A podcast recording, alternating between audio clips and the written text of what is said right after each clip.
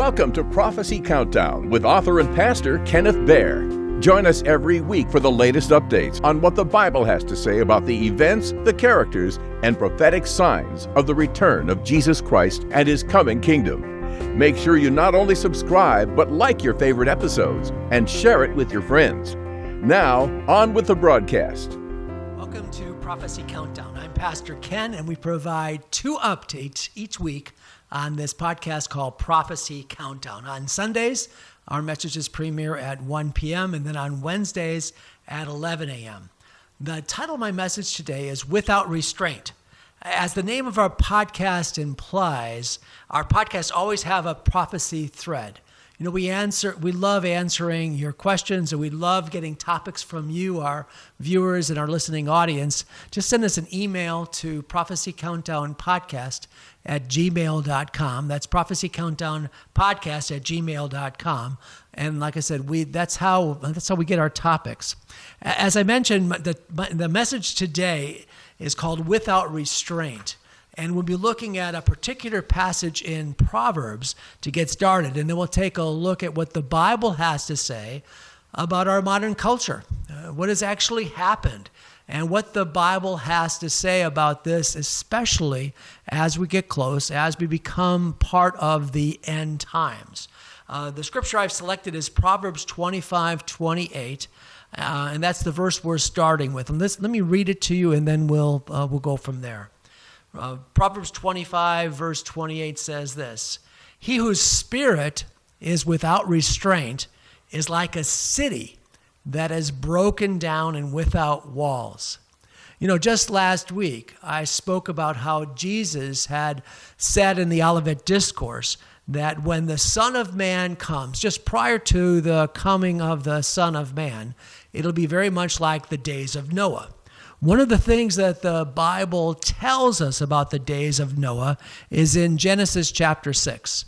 And this is what is, is in Genesis 6. It says, The wickedness of man was great in the earth, and that every intention of the thoughts of his heart was only evil continually. And then a few verses later, it says, The earth was corrupt in God's sight, and the earth was full of violence.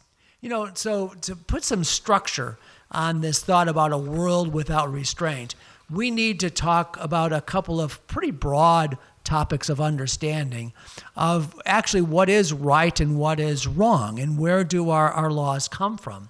You know, most of us can understand the difference between right and wrong. We really can. When I was a child, uh, my mother taught us some, my, me some very basic rules of right and wrong. So, and I remember some of them very, very clearly. As I recall, one of the laws that my mother had in the household was don't run with scissors.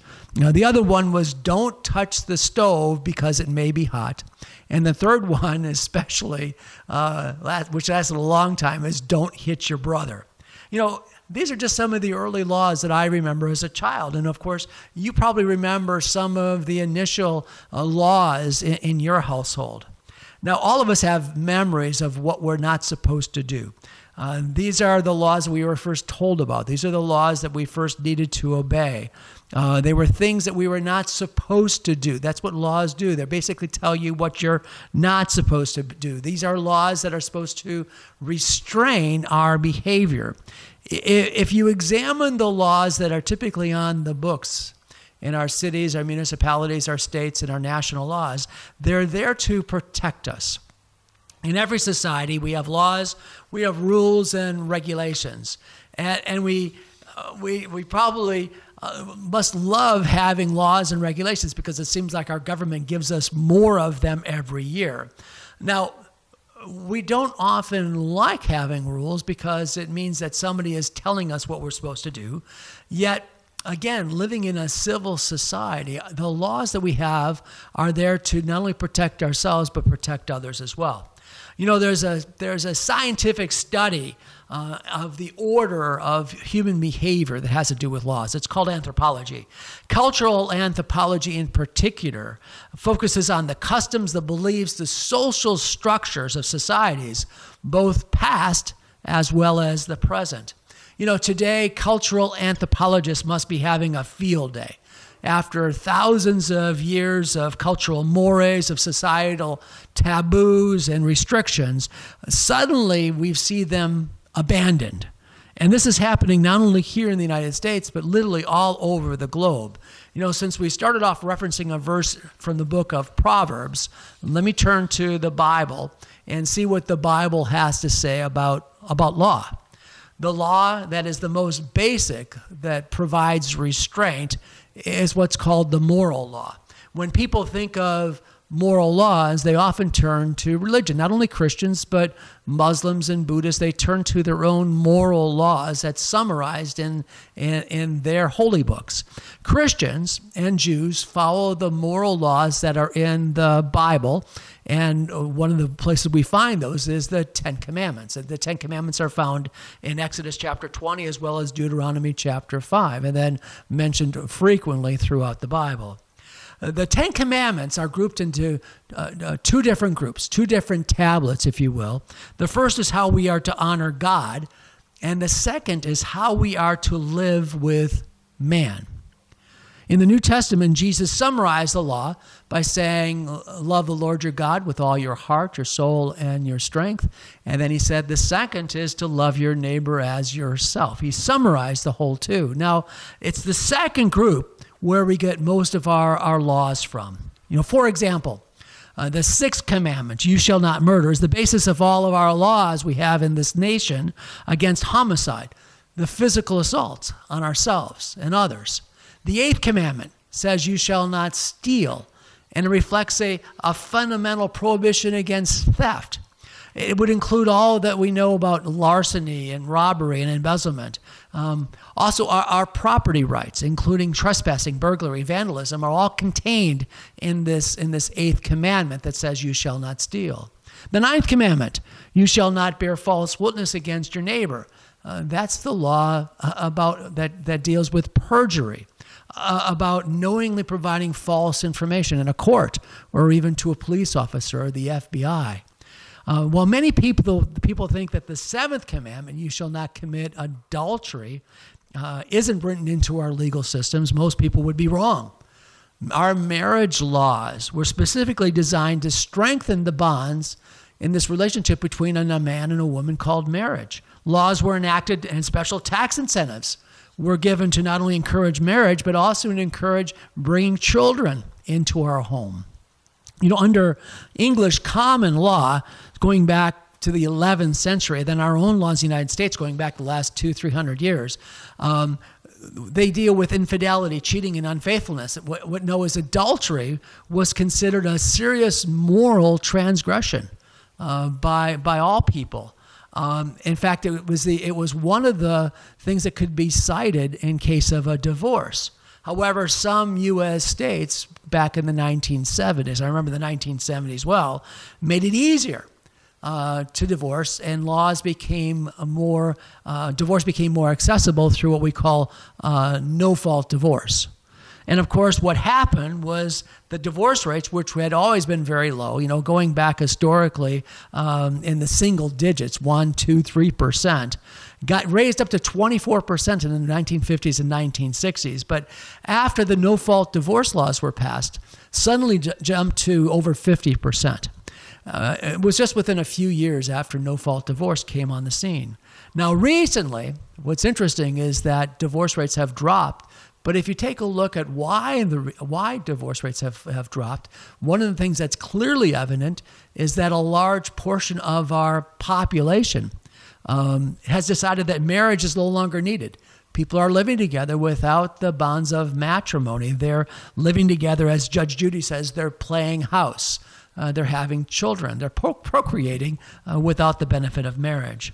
And as I started off, my topic today is without restraint. I wanted to give you some background on why our laws were founded and what the basis of our laws were. Uh, but we know now that they're quickly being ignored by a large group in our modern society.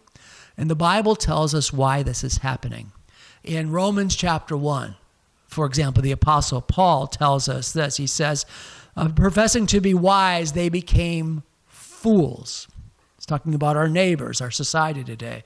They changed the glory of the incorruptible God into an image made like corruptible man and birds and four footed animals and creeping things. Now, Paul's referring specifically to how, especially the Jews, fell away uh, from honoring God and decided to, to, uh, to, to get into idol worship. But here's the thing when we fail to honor God, when we fail to honor God, the other restraints are cast off as well. For example, in Romans chapter 1, verse 28, just a few verses later, Paul says this. He says, And even as they did not like to retain God in their knowledge, God gave them over to a debased mind to do those things that are not fitting, being filled with all unrighteousness, sexual immorality, wickedness, covetousness, maliciousness, full of envy, murder strife, deceit, evil minded, evil mindedness. They were whisperers, backbiters, haters of God, violent, proud, boasters, inventors of evil things. That sounds like today, doesn't it? Disobedient to parents, undeserving, untrustworthy, unloving, unforgiving, unmerciful. Who, knowing the righteous judgment of God, that those who practice such things are deserving of death. Not only do they do they do the same, but also approve of those who practice them.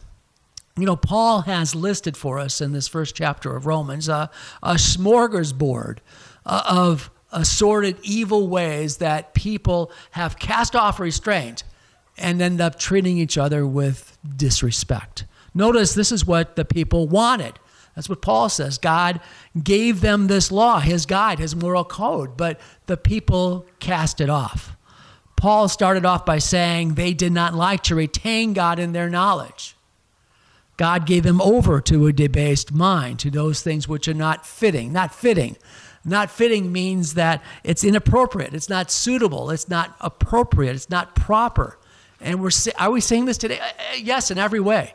You know, sexual immorality is not only on our movies and our, our TV screens, it's now being taught in our schools. Drag queens and the entire array of LGBTQ alphabet proponents are in our public schools. They're in our private schools. And yes, they're even in some of our so called Christian schools. There seems to be no restraint. Our, our movies and TV screens are full of evil of violence and sex. Laws against shoplifting, rioting, and looting are, are becoming simply misdemeanors in many of our urban areas. Stores like Macy's, Target, Walmart, and other large chains have cited rising crime, wholesale shoplifting, and violence as reasons for closing many of their stores in once vibrant urban location. Most likely, you've seen some of these some of these videos on on TV and and uh, on social media. You know, recently in, in Atlanta, two BLM rioters were fined $500 and given probation for burning down a Wendy's restaurant during the pandemic and the last election season. You can remember it's only a few years ago. Rioters in cities all across America um, engaged in so called peaceful riots. Peaceful riots that did over $2 billion in damage and over 19 people were killed. People have cast off restraint. And this is not isolated to America. America is actually just catching up to what's happened in, in Western Europe, particularly. Europe is currently being overwhelmed by a wave of rape committed typically by Muslim immigrants, particularly in Scandinavian countries, where a number of rapes of white women and girls is rising. In Europe, lesbian, gay, bi, trans, and intersex immorality and exhibitionism has become a fundamental right, and America is, is right behind them. Now, let's close uh, this topic today with a portion of Romans 1 that I didn't cover earlier. In summary, without restraint. And again, Paul tells us why. It says this He says, Because although they knew God, they did not glorify him as God, nor were thankful, but became futile in their thoughts, and their foolish hearts were darkened. You know, these are things that the Apostle Paul tells us happens when we abandon God. We become foolish. We are without restraint. You know, my friends, one of the things we talk about often on this podcast is that Jesus is soon returning. The Bible tells us that the period just prior to the second coming is pretty much as we see it today. There will be a time actually when all of that restraint is removed, and we'll talk about that in the next session as well. Let's pray. So, Father God, we want to thank you, Lord, that we can always look to the Bible to be able to get clues to exactly what's happening today and how we are to behave. We thank you, Lord, for the opportunity to be able to reach so many people through video and through audio, through our podcast. We thank you, Lord, for that opportunity. We pray for what's going on in Israel right now, this, this horrible war um, between Hamas and Israel. We pray, Lord, for peace in Jerusalem. We give you all the praise in Jesus' precious name. Nearly every day, it's common to see, read, or hear something about the end of the world, the apocalypse, or end times. Author and pastor Kenneth Baer's The Apocalypse and Coming Kingdom zooms in and breaks down biblical prophecy as it relates to Jesus' imminent return and the coming seven year period, including the Great Tribulation. Available in both paperback and Kindle versions. Get your copy on Amazon or at Barnes & Noble and select Christian bookstores. The title again is The Apocalypse and Coming Kingdom. You can also find it listed by author Kenneth Baer. Get your copy today.